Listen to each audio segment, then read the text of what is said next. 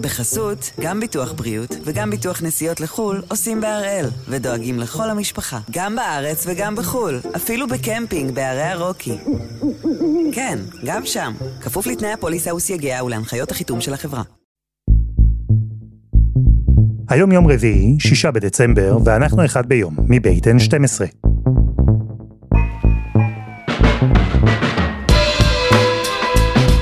אני אלעד שמחיוף ואנחנו כאן כדי להבין טוב יותר מה קורה סביבנו, סיפור אחד ביום, בכל יום.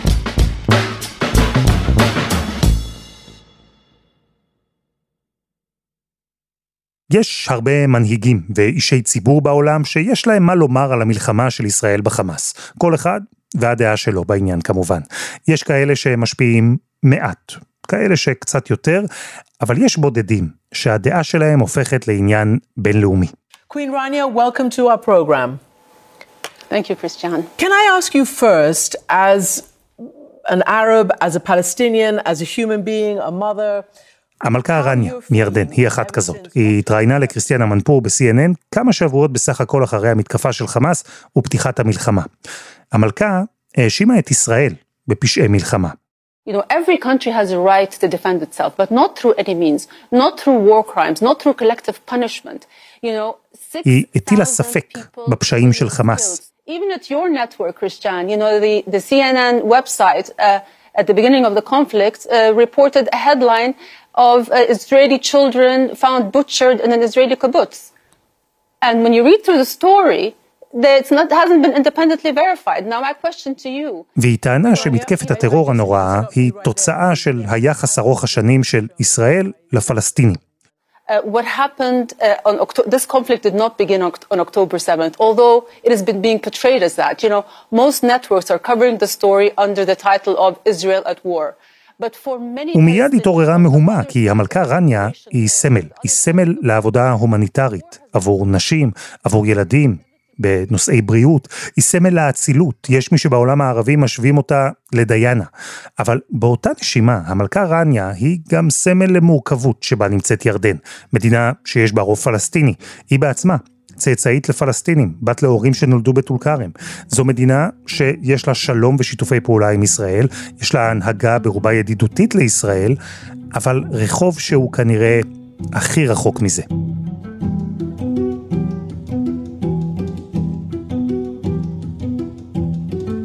אז ביום ה-61 למלחמת אוקטובר 23, אנחנו עם דוקטור רוני שקד ממכון טרומן שבאוניברסיטה העברית, נדבר על השכנה שלנו ממזרח, על ירדן ועל הקשר שלה עם הפלסטינים.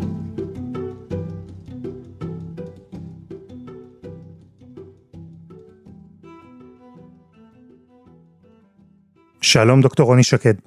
שלום לכם. התגובה של ירדן לאירועי 7 באוקטובר, משהו מזה, ממה שאנחנו ראינו, הפתיע אותך? צריך לזכור את מצבה של ירדן, גם הגיאופוליטי, את היחסים בין המלך לבין העם, ואת ההרכב הדמוגרפי של ירדן כדי לענות על השאלה הזאת, ולהגיד לך ששום דבר לא מפתיע. כי אכן, מדובר פה כמעט בתאומים כמעט בתאומים בין הפלסטינאים לבין ירדן. כי בתוך ירדן חיים כיום כיום יותר מחמישה וחצי מיליון פלסטינאים. זה אומר כי יותר ממחצית מתושבי ירדן הם פלסטינאים, ברובם הגדול פליטים, אם זה פליטי 1948, או מה שנקרא עקורים משנת 1967, וירדנים שהצטרפו אחר כך. אוקיי, אז כשלוקחים בחשבון את זה שיש אה, רוב פלסטיני בירדן, נרחיב על זה כמובן, התגובה שראינו למשל מהמלכה רניה והדברים שהיא אמרה, המלך עבדאללה והסיוע ההומניטרי שהוא רצה בעצמו להטיס ולהצניח בעזה, בסוף הסיוע הוצנח אבל בלעדיו, השגריר הירדני שהוחזר למדינתו, זה אולי לא מפתיע, כי הסנטימנט ברחוב הירדני מאוד ברור, נכון? את התשובה לשאלה שלך, אני אחלק לשניים. התגובה של הרחוב הייתה מובנת ביותר. בשביעי באוקטובר בערב התארגנה הפגנה די גדולה מול השגרירות אה, הישראלית בעמאן, ושם היה למעשה שמחה ביטויי שמחה ורקדו ושרו לכבוד הטבח ולכבוד הניצחון של החמאס והיכולת של החמאס להיכנס לתוך ישראל ולהעניש את ישראל על מעשיה. בהמשך, כאשר התחילו ההפצצות הישראליות על עזה, שבוע ימים אחרי כן, בדיוק ביום שישי לאחר מכן, כבר השמחה הזאת הפכה להפגנות זעם נגד ישראל, וקריאה למלך, קודם כל לנתק את כל היחסים עם ישראל ולגרש את השגריר הישראלי מ- מירדן. עכשיו, המלך עצמו, לדעתי, אם אתה שואל אותי, היה בחרדה איומה. כי המבצע הזה בעזה וגירוש במרכאות או שלא במרכאות, או, או בהפניית התושבים מהצפון לדרום, וה, והקולות בישראל שהתחילו לדבר עוד פעם שצריך לגרש את הפלסטינאים לסיני, למלך זה הוציא אותו מדעתו, כי המלך חושש על כמה דברים. זליגה של המהומות לתוך ירדן, גירוש של פלסטינאים מהגדה לכיוון ירדן, שתהיה הגירה, ודבר שלישי, על יציבות השלטון שלו, שעלולה להסתבך בעקבות שינוי דמוגרפי גדול מאוד בתוך מדינת ירדן. והחשש הזה שאתה מתאר זה לא רק שהוא לא מופרך, הוא ממש אה, מגובה בהיסטוריה של ירדן, מדינה שהוקמה כאמירות. אנחנו אה, לא נלך ברשותך רחוק מדי לכל ההיסטוריה הארוכה של ירדן והאזור, אבל בשנות ה-20 של המאה הקודמת, הבריטים ניתקו את ירדן מהמנדט, וקיבל אותה, או מסרו אותה, למלך עבדאללה הראשון. מתי בעצם התחיל הקשר של ירדן עם הפלסטינים? זה קרה, אני מניח, אחרי, מה, כשירדן נכנסה לתוך הגדה המערבית במלחמת העצמאות? אני אקח אותך, אבל באמת להרצאה היסטורית על רגל אחת, כפי שנאמר. ב-1948 המלך מצליח לגייס באמצעות מוחמד ג'עברי, שהיה ראש עיריית חברון, מצליח לגייס את, את הפלסטינאים בגדה, והג'עברי מגיע עם משלחת גדולה של פלסטינאים ליריחו, ומכריז בדצמבר 1948, עוד לפני שהמלחמה אה, נגמרה, מכריז, אנחנו רוצים להיות תחת שלטון ירדן. כי הפלסטינאים הבינו שאחרי המלחמה העם הפלסטיני נמצא בתסבוכת קשה. בינתיים רוב העם הפלסטיני נמצא בתוך ממלכת ירדן. הם הבינו שירדן זה בהחלט דבר מומצא שלו, זה סתם מדינה טריטוריאלית, לא מדינה בלי שום אופי אחר. אז ג'אברי עשה את החשבונות שלו ואמר שאולי כדאי לעשות את זה.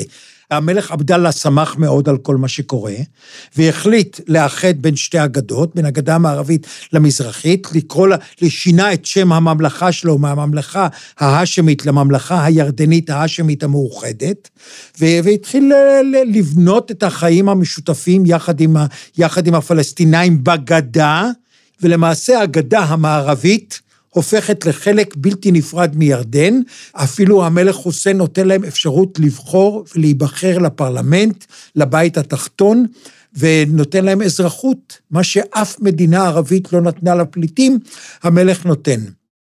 מעניין, אותם פליטים פלסטינים שהגיעו לירדן, קיבלו בה שוויון זכויות, נטמעו בה, בברכת וביוזמת המלך, ובעצם חיו שם כאזרחים לכל דבר.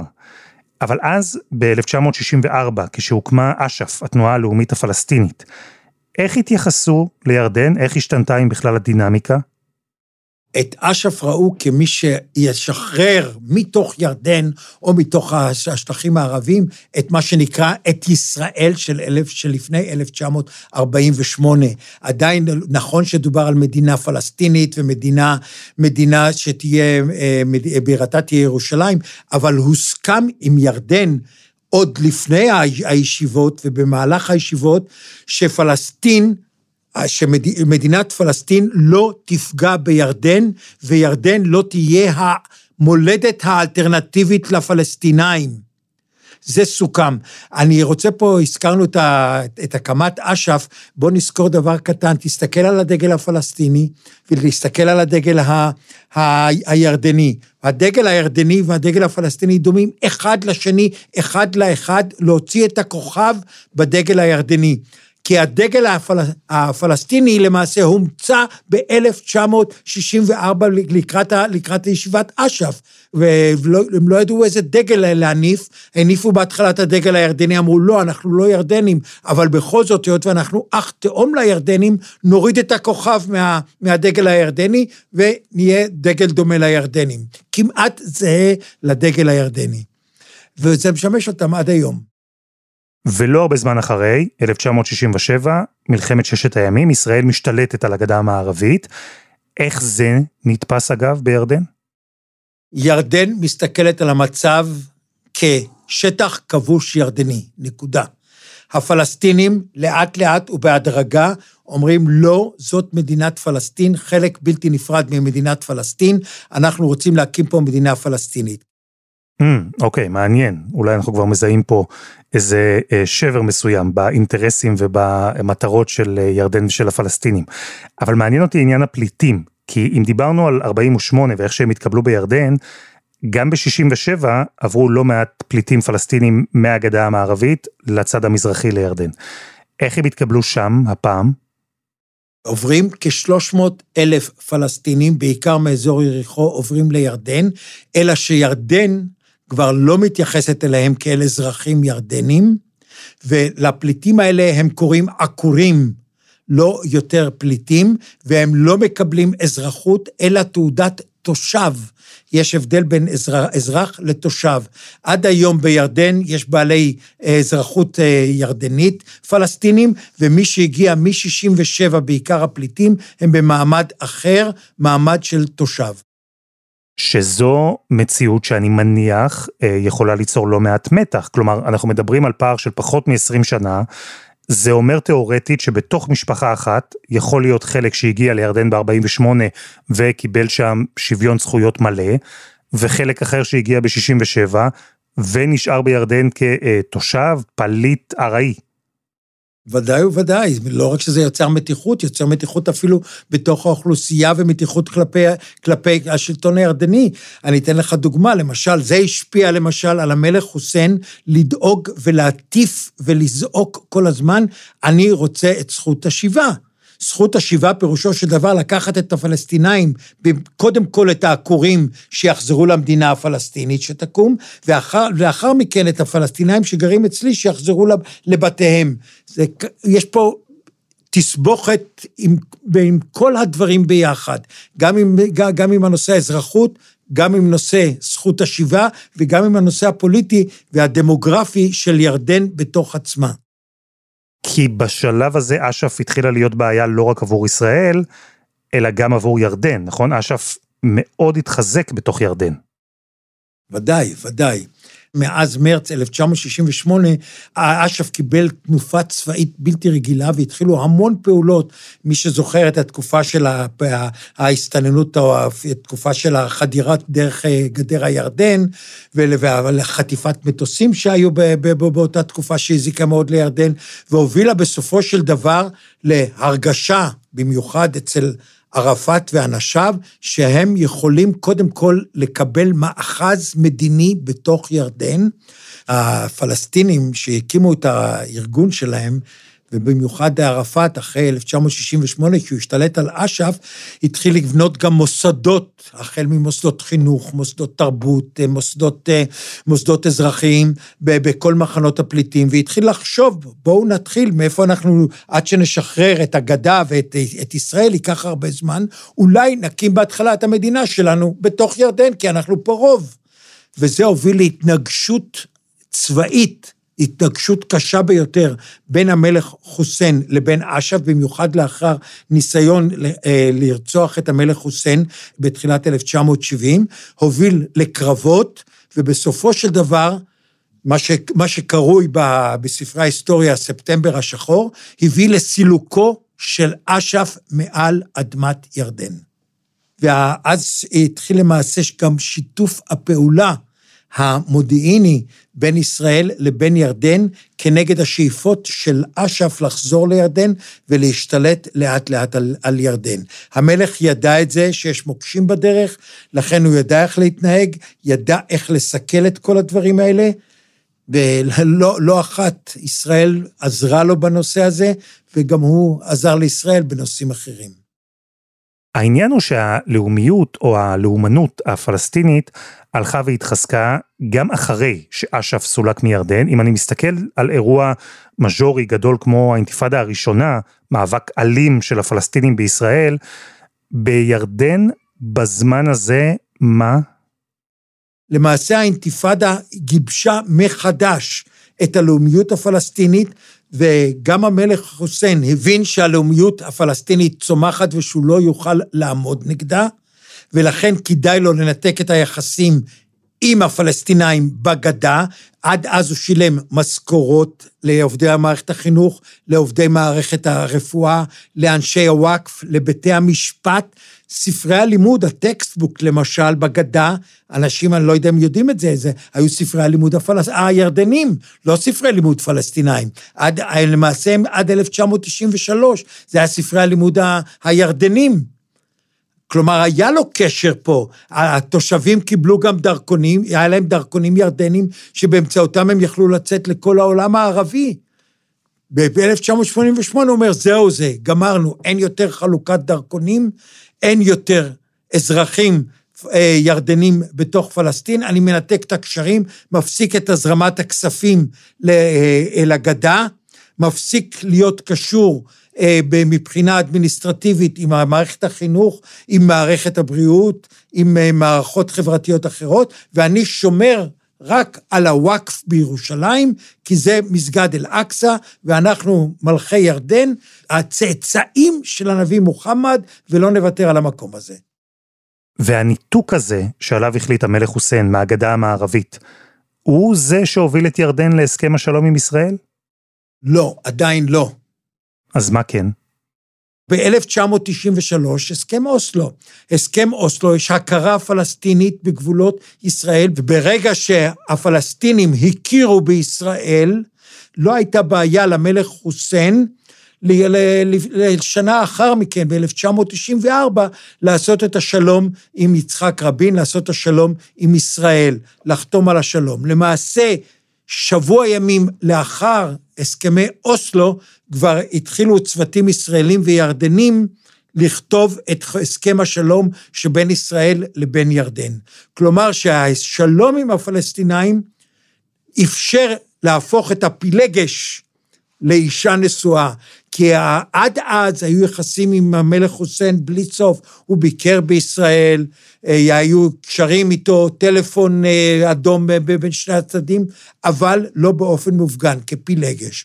מ-1994, אחרי, אחרי השלום, יש לנו שלום מלא, ואז המלך חוסיין עובר למדיניות החדשה שלו, להכיר במדינה פלסטינית מתוך אינטרסים ירדנים מלאים, מדינה פלסטינית, להכיר במדינה פלסטינית, ו- ולשמור על הקשרים שלו בהר הבית, שהקשרים האלה עוגנו גם בהסכם בין ישראל לבין ירדן. ודווקא מהעמדה הזו של מדינה שעכשיו יש לה כבר קשרים רשמיים, יש לה שלום עם ישראל, המלך חוסיין היה יכול, אולי לתפיסתו, להשפיע גם על ישראל וגם על הפלסטינים, ולקדם את רעיון המדינה הפלסטינית, שזה, גם כמו שאמרנו, באופן טבעי, אינטרס ירדני לא פחות אולי מאשר אינטרס פלסטיני. אני חושב שהמלך חוסיין, לפי כל מה שאנחנו ראינו, רצה את זה מכמה סיבות. קודם כל, כדי למנוע הגירה פלסטינית לירדן, שהוא פחד מזה מאוד, ב' זליגה של כל הבעיות מהגדה והחל מטרור וכלה מבעיות בעיות לאומיות, לאומניות אה, אה, בירדן. ודבר נוסף, המלך חוסיין חשב גם בקצה אצלו היה כל הזמן רעיון הקונפדרציה.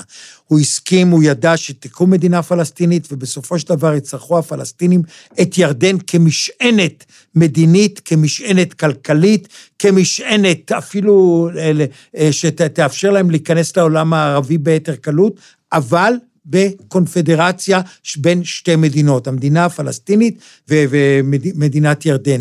חשוב מאוד היה למלך חוסיין להדגיש שהוא לא רוצה בעיות בתוך ארצו, הוא רוצה את שלטונו בצורה יציבה, ולכן צריך את המדינה הפלסטינית. ודבר נוסף, המלך חוסיין כל השנים דיבר על זכות השיבה.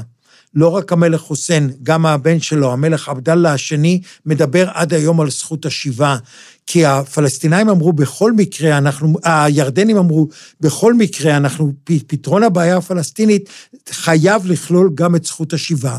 זכות השיבה פירושו או פיצויים או חזרה. והמלך חוסיין אמר, פיצויים או חזרה, אז אני חלק מההסכם, מההסכם הזה. אם זה, זה, זה חזרה, שיחזרו למקומותיהם, ואז אני מתפטר מהאוכלוסייה הפלסטינית, ויכול לבנות אולי זהות ירדנית. אבל אם זה פיצויים, אני רוצה פיצוי על זה שהחזקתי את הפלסטינים אצלי במשך כל השנים האלה במעמד טוב, נוח, של אזרחים, מגיע לי על זה פיצוי. והמלך עבדאללה, הבן של חוסיין, המלך הנוכחי שהחליף אותו אחרי מותו, הוא ממשיך את הקו של אבא שלו, שהוא מצד אחד תמיכה במדינה פלסטינית ובזכות השיבה, הרי הפלסטינים בירדן הולכים ומתרבים, אבל מצד שני, עבדאללה, אנחנו יודעים, אדם עם חינוך מערבי, אומרים עליו שהאנגלית שלו יותר טובה מהערבית שלו, והוא אה, עדיין שומר על השלום עם ישראל. המלך עבדאללה ממשיך את הקו של אביו ושומר על היחסים עם ישראל, למרות האופוזיציה החזקה, למרות הלחצים הכבדים, הוא ממשיך את הקשרים עם, עם, אה, מצד אחד עם ישראל, ומצד שני פוזל הרבה לפלסטינאים, והפך בשנים האחרונות, אני לא יודע אם זה קנה רצוץ, אבל בכל זאת משענת לאבו מאזן. ירדן בשבילו נותנת את הכל. אני אתן דוגמאות קטנות, זה לא רק שמדבר בשמו באו"ם, יוצר לעצמו את כל הקשרים באירופה, אלא אפילו מסייע לאבו מאזן בדברים קטנים. הוא נחשב היום למי שהתומך והדורש כל הזמן מדינה פלסטינית, כי הוא חושש מאוד. מהומות בירושלים, או כניסה לאל-אקצא של חבורת בן גביר ושותפיו, הופכים בירדן לסערת רגשות שהופכת להיות להפגנות, והפגנות מאיימות על המשטר שלו ומאלצות אותו לפעול, אז הוא צועק נגד זה. עזה הופכת מלחמה, הוא צריך לעזור לעזה. איך לעזור לעזה? על מנת, לא כדי לעזור לחמאס בעזה, על מנת לעזור לעצמו כדי שלא יהיו מהומות כפי שהיו מהומות בירדן בחודש האחרון. זהו, שהמציאות שם מאוד מורכבת עבורו, זה ברור. עם רוב פלסטיני בירדן, המלך אה, חייב להתערב לטובת עזה בדרך זו או אחרת, גם אם הוא מבין טוב מאוד מה זו קיצוניות אסלאמיסטית, הוא יודע מצוין מי אלו חמאס. אז המלך עבדאללה צריך להלך פה בין הטיפות, זה ברור. אבל צריך לומר גם עוד משהו. כי יש שלום בין ירדן לבין ישראל, אבל הוא שלום קר, זה שלום של אינטרסים, אנחנו לא מדברים פה על אה, שותפות אמיתית. יחסים נבנים עם מדינה על סמך אמינות של שני הצדדים ואינטרסים של שני הצדדים. שהמלך עבדאללה שומע את ביבי נתניהו, את ראש הממשלה שלנו, שאומר השכם והערב לא למדינה פלסטינית, או אני רוצה לספח את הגדה, או מכין תוכניות יחד עם טראמפ לספח את בקעת הירדן, תשמע, המלך אה, יוצא מכליו. בתקופה של לפיד ובתקופה של בנט התחלה התחממות מחדש. כי הם כבר לא דיברו על מדינה, הם דיברו יותר על, גם על פתרון לבעיה הפלסטינית, גם עם המלך. והם נפגשו עם המלך כמה פעמים, אבל כללית, אני חושב שיש אי אמון ויש אפילו יחסי איבה בין המלך עבדאללה לבין נתניהו, וזו איבה שמתמשכת לשנים רבות, והיא לא משפיעה לטובה על ישראל, למרות שהשלום עם ירדן זה ההישג האסטרטגי וזה גורם אסטרטגי החשוב ביותר עבור מדינת ישראל, אבל השלום קר, וטוב שלום קר מאשר מלחמה חמה. אז ברור שבמלחמה הזו ירדן, אולי ליתר דיוק המלך עבדאללה, כלפי חוץ חייב להיות ביקורתי לישראל, תקיף כלפי ישראל, צריך להראות בעיקר אצלו פנימה למיליוני פלסטינים שהוא מה שנקרא בצד שלהם. אבל השאלה שלי היא על מה יהיה ביום שאחרי. כי מדברים על קואליציה בינלאומית של מדינות ערביות מתונות מהאזור, שתעשה משהו, כלומר עוד לא ברור מה היא תעשה. ירדן, עם כל סל המורכבות הזה שדיברנו עליו, היא תהיה שם? היא חלק מהמועדון הזה? כל הסכם שיהיה עם הפלסטינאים בלי סיוע ירדני, לא יחזיק מספיק מעמד. כי אל תשכח, גבול משותף יהיה בינינו לבין ירדן, ככה, ככה מצהירים כל מנהיגי המדינה, שהגבול הירדני יישאר תמיד בידי ישראל. אבל צריך לזכור דבר אחד, ירדן תעשה את את הכל כדי לגדף את ישראל, כדי ללחוץ עליה בקהילה הבינלאומית, כדי ללחוץ עליה בק... בכל, בכל אה, ועידה ערבית ובכל מה שלא יהיה. היא תעשה את כל מאמציה לעזור לעזתים, לא רק לשלוח, והיא שולחת מטוסים עם ציוד רפואי וציוד אחר ל... ל... לעזה. כי היא חייבת לעשות את זה למען התושבים שלה. היא תפרסם מודעות ענק בירדן בגנות המלחמה, אבל ירדן לא תנתק את היחסים.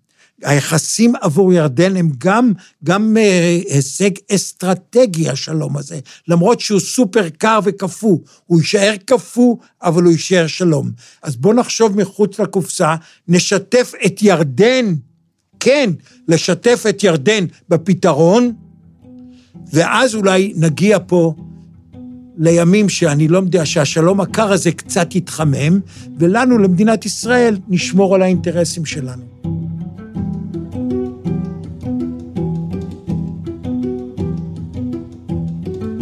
דוקטור רוני שקד, תודה רבה.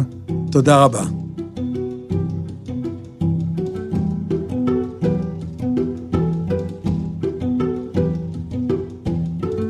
וזה היה אחד ביום של N12. אנחנו מחכים לכם בקבוצה שלנו בפייסבוק, חפשו אחד ביום, הפודקאסט היומי. העורך שלנו הוא רום אטיק, תחקיר והפקה, שירה הראל, עדי חצרוני, רוני ארני ודני נודלמן. על הסאונד יאיר בשן שגם יצר את מוזיקת הפתיחה שלנו, ואני אלעד שמחיוף. אנחנו נהיה כאן גם מחר.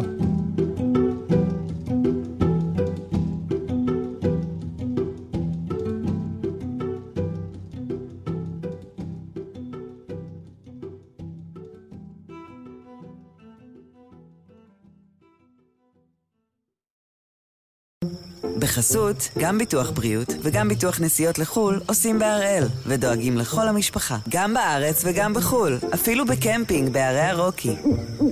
כן, גם שם, כפוף לתנאי הפוליסה וסייגיה ולהנחיות החיתום של החברה.